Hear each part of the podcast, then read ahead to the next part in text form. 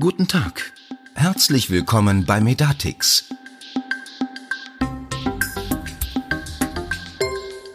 Herzlich willkommen zu unserem Medatix Podcast Gesetz meets Praxis. Kurz und knapp stellen wir Ihnen die wichtigsten TI-Anwendungen der nächsten Monate vor. Wir, das sind Stefan Neubauer und Jessica Birkmann. Und wir sind heute im Bamberger Tonstudio, natürlich mit gebührendem Abstand.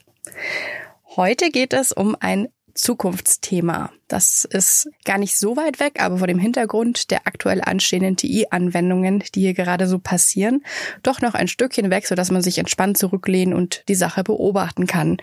Es geht um das E-Rezept. Was steht im Gesetz?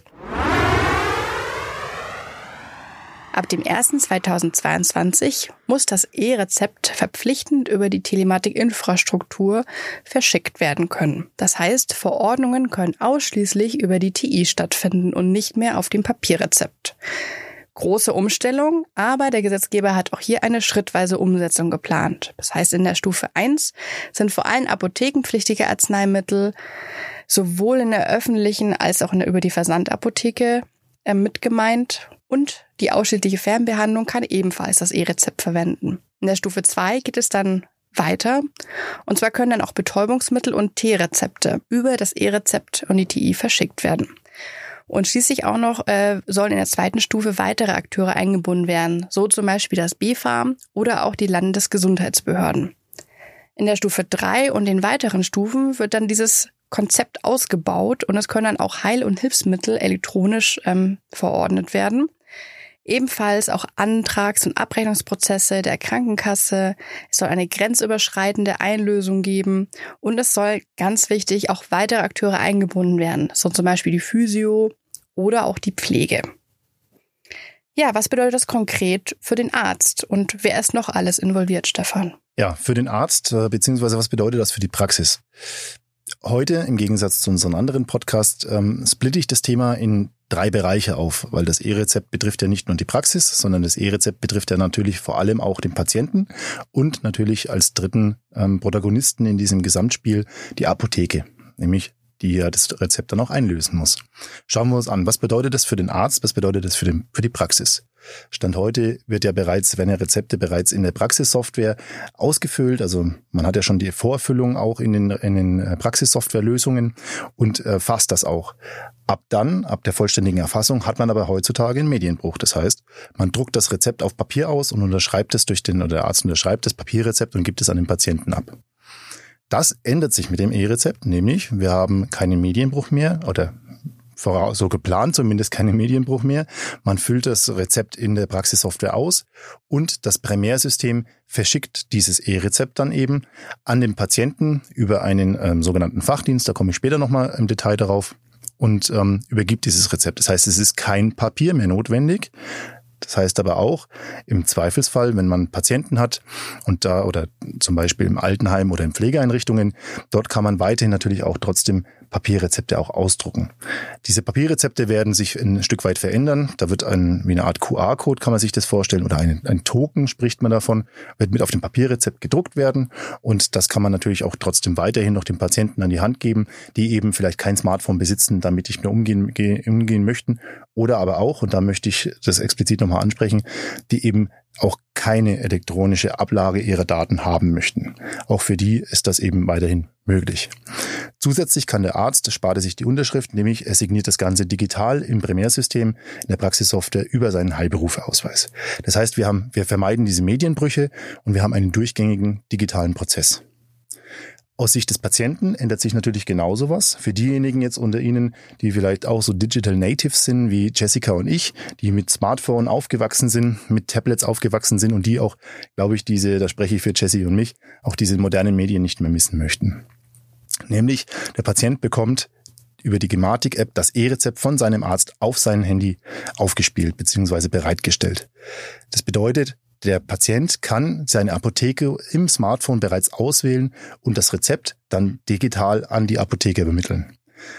Wie gesagt, es geht auch noch weiterhin auf dem Papier. Im Zweifel druckt einfach der Arzt dieses E-Rezept aus mit den Token entsprechend und der Patient kann es ganz normal wie ein vorhandenes Rezept auch mitnehmen. Die Medikamente können natürlich auch weiterhin eben ähm, abgegeben werden, oder beziehungsweise die, die Abholung der Medikamente an einen Nachbarn, an den Vertreter, an die Eltern oder an jemanden, der halt eben vertrauenswürdig ist, um eben diese ähm, Medikamente in der Apotheke abzuholen. Das geht jetzt. Das wird auch zukünftig mit dem E-Rezept weiterhin funktionieren. Der dritte Protagonist in der ganzen Thematik ist die Apotheke. Für die Apotheke natürlich auch das gleiche Thema wieder. Wird es keine Medienbrüche mehr geben. Das E-Rezept landet direkt im Warenwirtschaftssystem der Apotheke und wird dort eben automatisiert oder halbautomatisiert verarbeitet werden. Das heißt, es wird keine lange Eingabe mehr notwendig sein von Ziffern, es wird keine Suchen sein, es gibt keine Scanfehler, wenn die Auflösung vielleicht von dem Drucker in der Praxis nicht so gut war oder vielleicht das Papier einfach nicht die bessere, beste Qualität hat oder geknickt war durch den Patienten, weil er schon eben seit zwei Tagen in seiner Geldbörse durch die Gegend getragen hat. Wir kennen ja diese, diese ganzen Thema, Thematiken und Probleme, die eben auch beim Einscannen von so einem Rezept passieren können. Für die Apotheke natürlich und auch für den Patienten ein Vorteil. Das Rezept ist in der Apotheke, bevor der Patient das, äh, das Medikament dann einfach abholt. Das heißt, der Apotheker hat auch entsprechend Zeit, sich vorzubereiten und eben seine ähm, Lager, ähm, die Medikamente aus dem Lager zu holen und eben ähm, in, in seinem ähm, Vorbereitungsraum eben bereitzulegen. Und aus dem Grund heraus ist das natürlich für den Ablauf effizienter in der, Apothe in der Apotheke und für den Patienten entstehen weniger Wartezeiten. Und ich kann letztendlich das E-Rezept auch noch in meiner EPA ablegen. Siehe unsere letzte Folge. Also insgesamt äh, vielen Dank, Stefan, dass du auch alle drei Akteure hier nochmal beleuchtet hast. Ähm, das äh, zeigt, dass das nicht nur eine, eine Anwendung ist, die jetzt innerhalb der Telematikinfrastruktur passiert, sondern auch ein, ja, ein, ein gesamter Prozess, ein, ein Kernelement eigentlich in der Arztpraxis, das hier völlig medienbruchsfrei umgesetzt wird. Und ja, ich kann das auf jeden Fall bestätigen. Wir freuen uns äh, beide schon sehr darauf, dass das E-Rezept in die Anwendung kommt. Ja, wie sieht es denn aktuell mit der Finanzierung aus? Da haben wir uns vorab Gedanken gemacht und äh, nochmal genau recherchiert. Dazu gibt es noch keine Informationen unserem Stand nach. Aber da halten wir Sie natürlich auf dem Laufenden als, als Ohr und Stimme auch am politischen Geschehen. Stefan, hast du noch was weiter zu ergänzen? Wie sieht es bei uns aus bei der Medatix? Wie geht's weiter? Wie geht's weiter? Also vielleicht nochmal äh, den, den technischen Aspekt ähm, zu beleuchten. Was brauchen Sie ähm, aus, aus Ihrer Sicht zur Umsetzung. Ähm, was machen wir Ihnen für Angebote? Also aus technischer Sicht kann man, ähm, da wiederhole ich mich an dieser Stelle zu meinen vorherigen Podcasts, Sie brauchen natürlich die grundsätzliche Telematikinfrastrukturanbindung. Das heißt, Sie benötigen einen Telematikinfrastruktur-Konnektor, der verbunden ist mit der Telematikinfrastruktur, sprich Sie haben ein Kartenlesegerät, Sie haben einen Praxisausweis und natürlich Sie brauchen auch zur Signierung der E-Rezepte, hatte ich ja schon gesagt, die Unterschrift, digitale Unterschrift ist natürlich durch den HBA durchzuführen. Das sind die grundsätzlichen Voraussetzungen, die Sie eben brauchen. Und hier kommen wir jetzt zu einer einer großen Änderung oder einem, was heißt großen Änderung, aber zu einem Unterschied zu den anderen Anwendungen, die Sie in den vorherigen Podcasts kennengelernt haben, nämlich dem Notfalldatenmanagement, dem Medikationsplan und auch der Patienten, elektronischen Patientenakte. Es wird kein Fachmodul auf den Connector geben. Das heißt, der Connector kommt in diesem Fall ohne Update aus. Es wird nur eine Update-Funktionalität in der Praxissoftware benötigt, die wir für Sie im Rahmen der gesetzlichen Vorgaben auch umsetzen werden. Und hier werden wir Sie im Rahmen unserer TI-Newsletter auch rechtzeitig, wie äh, Jessica das ja auch gesagt hat, wieder informieren, als Ihr äh, Ohr und Ihre Stimme im Endeffekt am politischen Geschehen. Technisch gesehen, ich hatte es ja schon angerissen, wird es ähm, zwei Varianten geben. Einmal natürlich der Ausdruck des Dokuments, also des E-Rezepts auf Papier und äh, das kann dem Patienten mitgegeben werden oder auch dem Vertreter mit einem Art Token drauf und ähm, der Patient oder der Vertreter geht in die Apotheke und lässt es einscannen, bekommt sein Medikament wie gehabt. An diesem Prozess ändert sich überhaupt gar nichts.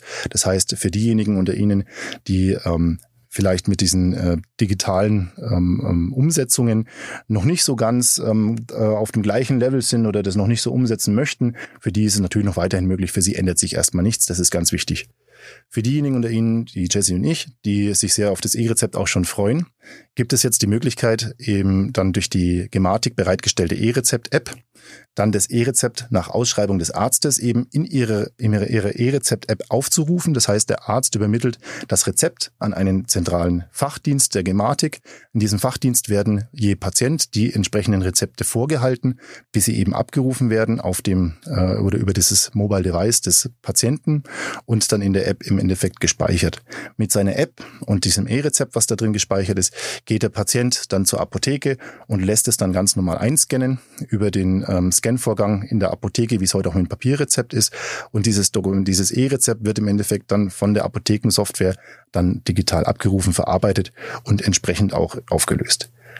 Zusätzlich ist es aber auch die Möglichkeit, und das sieht ganz klar die Gematik-App auch vor, dass man aber auch ähm, zum Beispiel Online-Apotheken nutzen kann. Das heißt, ich kann mein Rezept auch übermitteln und kann mein Rezept auch in der Online-Apotheke einlösen lassen und mir eben meine Medikamente auf dem Postweg zusenden. Ich denke, das ist für viele auch und gerade diejenigen, die heute auch mit ähm, den modernen Möglichkeiten des Einkaufens ähm, liebäugeln. Ich schaue gerade zu Jessica. Ähm, mir fallen da einige Dinge ein wie Amazon oder natürlich auch Salando vielleicht. Die sind ja gewohnt, dass man eben natürlich online einkauft und ähm, aus dem Hintergrund heraus ist das jetzt auch zukünftig eben für ihre Medikamente möglich. Online-Shopping Next Level quasi. Sehr schön. Also Sie merken schon, wir freuen uns sehr drauf. Ähm, wenn Sie es dann auch nicht äh, genauso gespannt sind, vielleicht nicht erwarten können, es gibt jetzt noch diverse andere äh, Projekte, Pilotprojekte rund ums E-Rezept. Dazu vielleicht noch einen Satz. Ähm, das äh, gibt es gibt verschiedene regionale Kooperationsprojekte, um das mal auszuprobieren, wie das so funktioniert mit dem E-Rezept. Da sind wir auch mit dabei und auch da äh, bekommen Sie auch eine entsprechende Kommunikation von uns. So, das war es dann von unserer Seite in, in dieser kurzen äh, Podcast-Abfolge. Nach den 35 Grad hier im Tonstudio ähm, freuen wir uns dann jetzt auch gleich mal die, die Bamberger Innenstadt nochmal begrüßen zu dürfen und gehen dann anschließend in die Sommerpause mit diesem Podcast.